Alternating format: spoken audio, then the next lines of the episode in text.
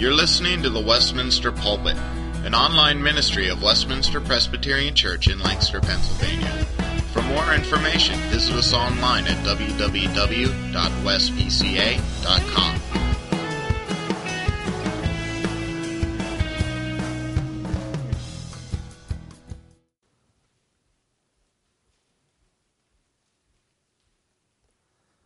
now in Christ Jesus, you who once were far away have been brought near through the blood of Christ. For he himself is our peace, who has made the two one, and has destroyed the barrier, the dividing wall of hostility, by abolishing in his flesh the law with its commandments and regulations. His purpose was to create in himself one new man out of the two, thus making peace and in this one body to reconcile both of them to God through the cross, by which he put to death their hostility. He came and preached peace to you who were far away, and peace to those who were near. For through him we both have access to the Father by one Spirit. This is the Word of God for the people of God. My aim this evening is simply to exalt the greatness of Jesus Christ, for us to survey the cross on which the Prince of Glory died, so that when you leave this evening, it's not just information in your head that you have heard, but that your heart will be moved, that you will leave with greater devotion to your Savior because you will see more clearly what Christ has suffered in your place. And you will love Him more nearly and follow Him more nearly. But that is something that I cannot make happen. Charles Spurgeon said that this subject is worthy of an angel's tongue. It needs Christ himself to completely expound it. Would God he might by his own Spirit expound it to your heart. And that's my prayer this evening. So let's pray and then we'll get started. Father, we do ask that you would open our eyes, that we might be able to see your Son our Savior, Jesus Christ, clearly tonight. May you turn our hearts towards Him, that we would love Him, that we would devote our lives to following Him. May you work in a mighty way for the sake of your name. And we pray this through Jesus Christ, our risen Savior. Amen. My topic this evening is peace through the cross. And this is really a subject of life and death. Now, some of you might think, well, I've, I've heard about this before. Or some of you might be thinking, you don't really believe that, that it's a matter of life and death. And certainly our world does not believe that it's a matter of life and death. Why do I need peace through the cross? I'm good enough on my own. I don't need a Savior. Sure, I might sin a little bit here and there, but certainly not anything that God would condemn me to hell for but the testimony of God's Word, of His Son, Jesus Christ, and of the cross says something very different. The cross shouts out to us that this is a matter of life and death. The cross shouts out to us that we do need a Savior. The cross shouts out to us, as Tim Keller says, that we are far worse than we ever dared imagine and at the same time, far more love than we ever dared hope. Do you believe that tonight? Or have you been deceived? Do you have an inflated view of your own goodness and a faulty view of the holiness of God? John Bunyan understood our hopeless condition, the extent of our sin. He said, The best prayer I ever prayed had enough sin in it to condemn the whole world. David Wells understands that he writes in his book, The Courage to be Protestant, the majesty of God's forgiveness is lost entirely when we lose what has to be forgiven. What has to be forgiven is not just what we do, but who we are.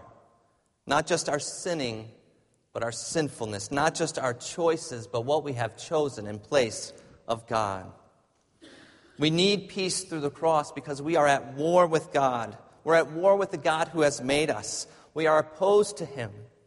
We have rebelled against His way and His rule over our lives. And in His perfect holiness, he has no choice but to be opposed to us in our sin. And yet, when we open God's Word, we see that peace through the cross is possible. And what I want to focus on tonight is simply this what does through the cross mean? How is this peace with God made possible? See, in Ephesians chapter 2, verse 13, we read that we have been brought near through the blood of Christ, that we have been reconciled to God through the cross, verse 16 says.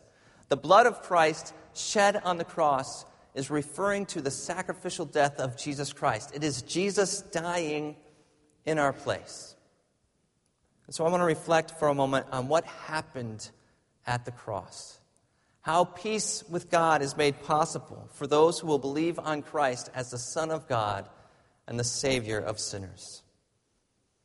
As Jesus was in the Garden of Gethsemane, facing the hour of his crucifixion, when you read those accounts, in the Gospel of Mark, we're told that his soul was, his soul was overwhelmed with sorrow to the point of death.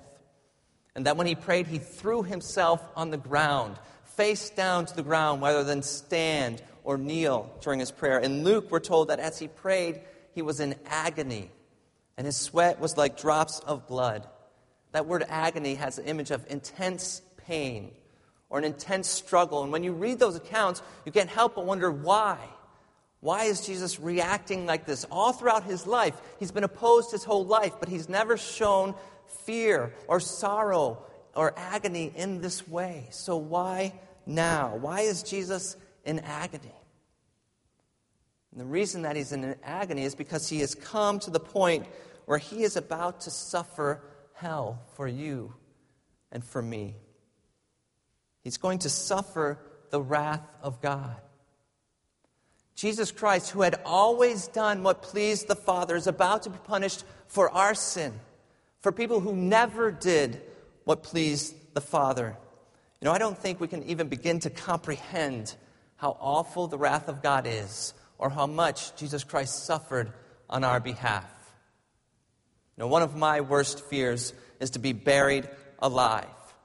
You know, maybe, maybe this fear came from when I was a kid. And I grew up in Michigan, and there's a lot more snow in Michigan. And I can remember a time when we built one of those snow tunnels. You know how you can crawl through from one end to the other? And I was crawling through it, and my loving older brother closed in both ends.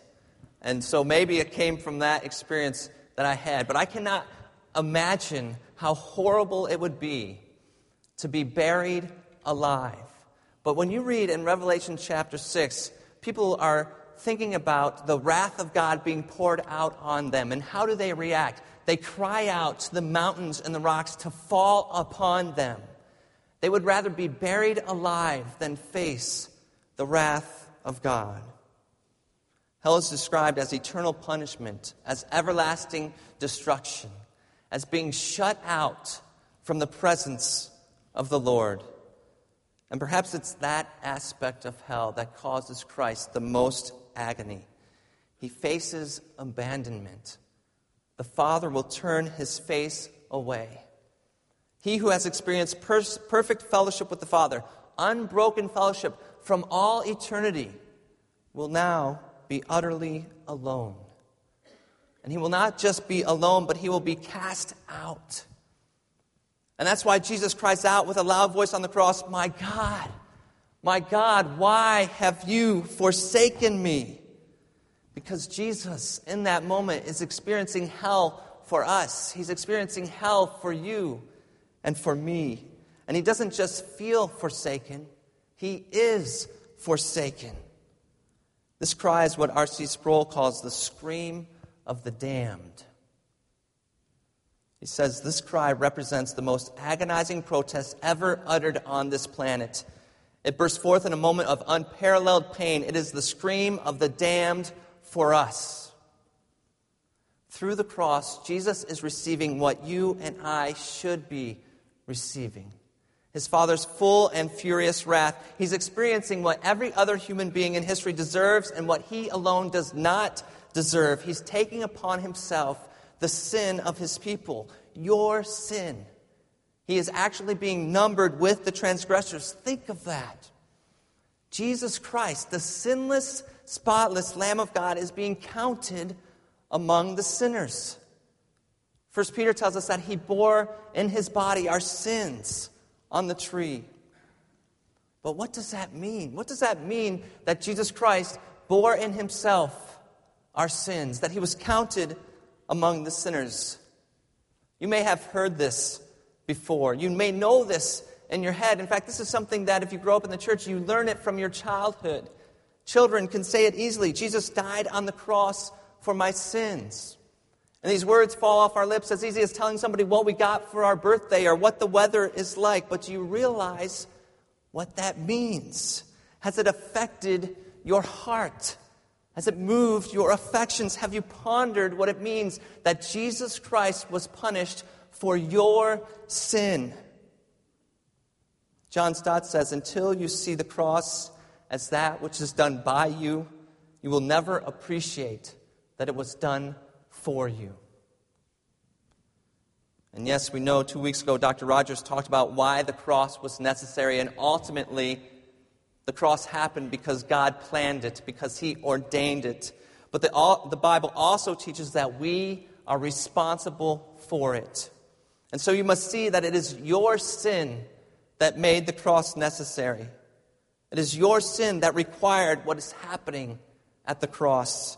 And you must see your sin put on the Savior. My aim here is to help you feel the weight of your sin, to help you feel the weight of what Christ has borne for you, and thus to help you better grasp the amazing love of the Savior so that you may see Him as precious and that you may trust in His work. And so let me help, let me try to help you do that.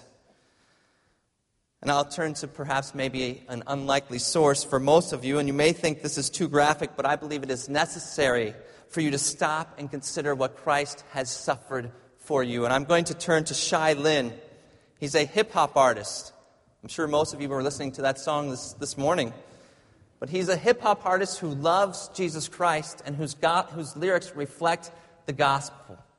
And he has a song called The Cross. And the second verse focuses on this thought What sin was Christ bearing on the cross? He says these words Speaking of Christ, willingly he's under the curse, to be treated as if the Son was the worst scum of the earth the scene is the craziest. Jesus being treated as if he is the shadiest atheist. How is it the Messiah is in the fiery pit? As if he was a wicked liar with twisted desires. The one who's sinless and just, punished as if he was promiscuous and mischievous with vicious lust. The source of all godly pleasure, tormented as if he was a foul investor or child molester. How could he be bruised like he was a goody two shoes who doesn't think he needs the good news? He's perfect in love and wisdom, but he's suffering as if he constructed the corrupt justice system. We should mourn at the backdrop. Jesus torn like he's on the corner with crack rock with porn on his laptop. What is this? His gifts are infinite, but he's hit with licks for religious hypocrites. He's the light but he's being treated like he's the seedy type who likes to beat his wife. He's treated like a rapist, treated like a slanderer, treated like a racist, or maybe a philanderer. Jesus is being penalized like he had sin inside, filled with inner pride while committing genocide. I could write for a billion years, and I still can't name all the sins on the lamb slain. At what point, when you think about that, at what point do you not cry out, Stop? Don't let it be. And yet you realize if you do that, you will be lost in your sin for eternity, for there is no other way that you can experience peace. And know this if it had been only your sins, if it had been only your sins that were laid on Christ, his suffering would have been more than any sinner ever will suffer in hell. More than any person ever will suffer on this earth infinitely more. We must realize that it was our sin, that it was your sin, that it was my sin that Jesus was dying for on the cross. John Stott says every time we look at the cross, Christ seems to be saying to us, I am here because of you. It is your sin I am bearing, your curse I am suffering, your debt I am paying, your death I am dying. Martin Luther said this Take this to heart and doubt not that you are the one who killed Christ. Your sins certainly did. And when you see the nails driven through his hands, be sure that you are pounding. And when the thorns pierce his brow, know that they are your evil thoughts. Consider that if one thorn pierced Christ, you deserve 100,000. Words from some hymns Twas I that shed that sacred blood. I nailed him to the tree. I crucified the Christ of God. I joined the mockery. What thou, my Lord, hast suffered was all for sinners' gain. Mine, mine was the transgression, but thine, the deadly pain. Peace through the cross means that when Jesus was dying on the cross, he was taking the full wrath of God for you and for me. No one has suffered like this. No one. No one will ever suffer like this. He's the only one who never deserved to suffer. And he's suffering for you, sinner, for you. Do you believe it? Do you feel it? Does it not move your heart? Does it not bind your heart to him? May you never say those words the same again. Jesus Christ died on the cross for my sin. What? How can it be that thou, my God, would die for me? For you know the grace of our Lord Jesus Christ, that though he was rich, yet for your sake, he became poor, that you, through his poverty, may become rich. Listen, listen, this is why gazing at the cross will bind your heart to Jesus. This is why peace with God is only made possible through the cross. This is how John MacArthur summarizes 2 Corinthians 5:21.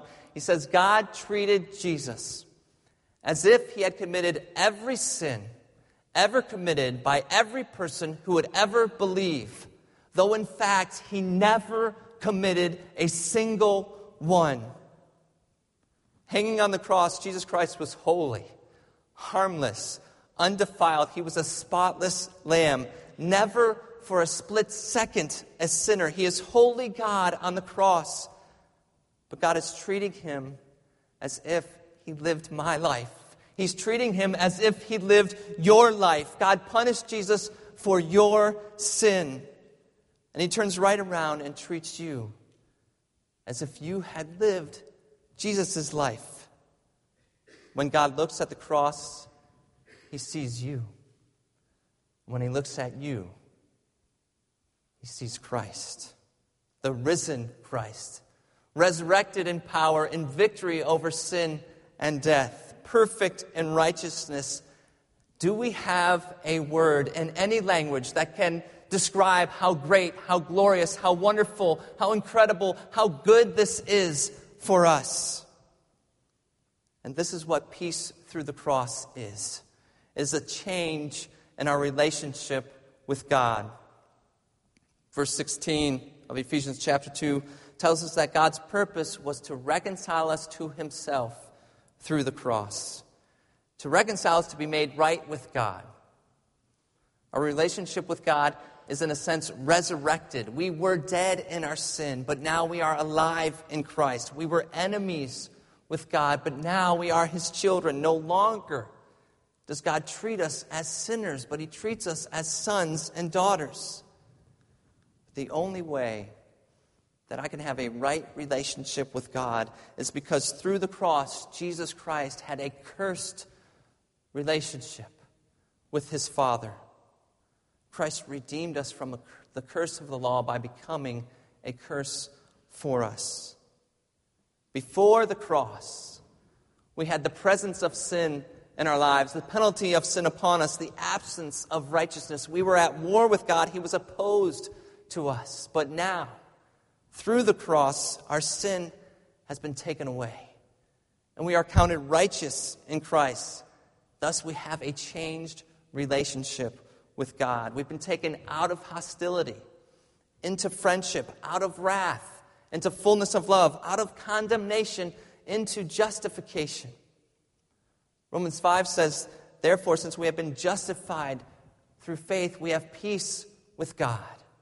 Romans 8 says, There is therefore now no condemnation to those who are in Christ Jesus. This is peace through the cross. Peace through the cross means this all I receive from God is love and blessing and grace. Because of the blood of Christ through the cross, I will never receive wrath judgment, or curse, though that is what I deserve. But Christ has taken it all for me. I have been pardoned. I've been forgiven of my sin. I've been adopted into God's family. Once we were not a people, but now we are the people of God. Ephesians 2 later on in verse 19 will say that we are fellow citizens with God's people. We are members of God's household. As members of God's family, we now have access to God. In verse 14, it says, For he himself is our peace. Jesus Christ suffered a moment without God so that you and I could enjoy an eternity with God. Because Jesus Christ was abandoned, we will never be abandoned. Nothing can separate us from the love of Christ. He will never leave us or forsake us, though he ought to. Though that is what we deserve, though that is what we have earned, though we turn our back on Him time and time again, and though you and I do evil. And the Bible says that the face of the Lord is against those who do evil. But God has turned His face against His Son in our place. In dealing with our sins, it's been done, it's finished. And now His face is ever turned towards us. So now the eyes of the Lord are on the righteous, and his ear is attentive to our cry. This is amazing. We get to be with him instead of shut out from his presence. Perhaps it would help you understand if we did a little compare and contrast. Listen to what it says in Second Thessalonians, speaking of what every person ever born deserves.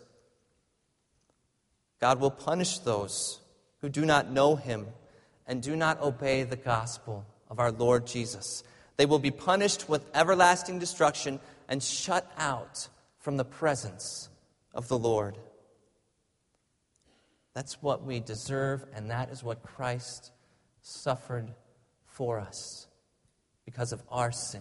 And because he did, listen to what we receive. Instead, Revelation 21, I heard a loud voice from the throne saying, Now the dwelling of God is with men, and he will live with them.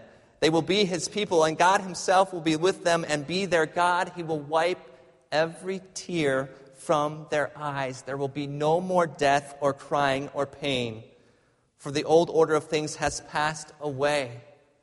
Revelation 22 No longer will there be any curse. The throne of God and of the Lamb will be in the city, and his servants will serve them. They will see his face. Ultimately, what we receive is God himself. To know God and enjoy fellowship with him.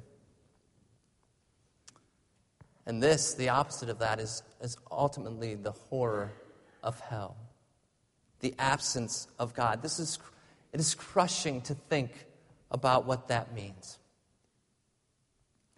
When you think of your neighbors, your family members, your friends, people you go to school with, people you work with, people here with us tonight, when you think of an eternity shut out from the presence of God, it is crushing to realize what that is.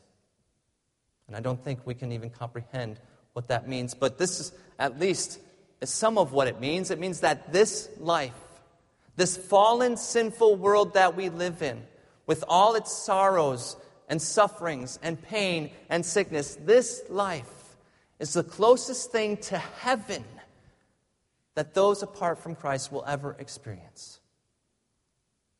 Because at least in this life, they experience the common grace of God. But if you die in your sin, you will be shut out from the presence of the Lord forever. You know, the greatest tragedy tonight would be for you to reject the Savior when the doorway to peace with God has been opened to you. The Bible says faith comes by hearing, and hearing by the Word of God. And you have heard the good news of Jesus Christ tonight. Do not harden your heart. God opposes the proud, but He gives grace to the humble. I implore you, on behalf of Christ, be reconciled to God. Are you reconciled to God tonight? What are you trusting in? What are you trusting in for your peace with God? Are you trusting in your good works? Are you trusting in your church attendance? Who comes to hear preaching on a Wednesday night? Are you trusting in your church membership? Young people, are you trusting the fact that you made it through an interview with the elders? If you're trusting in anything other than Jesus Christ, then you are still in your sins, and the awful wrath of God remains on you. And I would say, if that is your condition tonight, run to the cross and stay there and linger there until you are sure that your sins are upon the Savior and you bear them no more. Who is bearing your sin tonight? There's only two possibilities it's either Jesus Christ or it's you. Who is bearing your sin tonight? Beloved, do not keep your sin on yourself. Christ at the cross is willing and ready to bear them if you will turn to him. Oh, beloved, what if you have already done that? What if Christ has borne your sin? Then how do you respond? You rejoice because Jesus screamed the scream of the damned so you can sing the song of the redeemed. And my question is what if we, what if we, who have been rescued by Jesus Christ, what if we could grasp what peace through the cross really means? What if we grasp what Christ suffered for us on the cross and how he has transformed our relationship what if we had a deeper understanding of that? What would be the result? I believe we would be moved. I believe we would cherish Christ. I believe He would be precious to us. We would no longer live for ourselves, but we would live for Him who loved us and gave Himself for us, who died for us and rose again. Words of affection for Christ would not cling to our throats like a foreign language. We would not sing with blank faces or unmoved hearts or worries about the style of music. And I mean that both ways, whether we're led by the organ or the piano or the guitar, we wouldn't care. We would just be thankful that we can sing the song of the redeemed. And we realize that it's the greatest thing in all the world to be saved. Businessmen would not fear to speak the name of Christ. Teenagers you would not blush to sing his praise. You would not care at all what the person standing next to you thinks because you would just sing the praises of him who called you out of darkness and into his wonderful light. And none of us would continue to chase after counterfeit pleasures that end in death. Why would we? When Christ is set before us, our lives would be transformed. And this realization would show up in our affections, in our lives, our words, and our singing. May those of you who have ears to hear, hear the word of God this evening, and may you believe on Christ as the Son of God and Savior of sinners. And may those of us who have voices to sing, may we praise and worship and honor and glorify the Savior, the one who loved us and gave himself for us. And may we sing his praises with our lips and our lives as we never have before. Amen and amen. Let's pray. Oh, Jesus Christ, you are a greater Savior than we will ever know. We thank you that one day we who deserve the wrath of God instead will receive a rich welcome into your eternal kingdom. We long for that day, and we long for every person here to be able to look forward to that day with joy. We ask, oh God, that you would apply the work of redemption to every heart here, and that you would receive our worship and our praise at this time. In Christ's name we pray. Amen.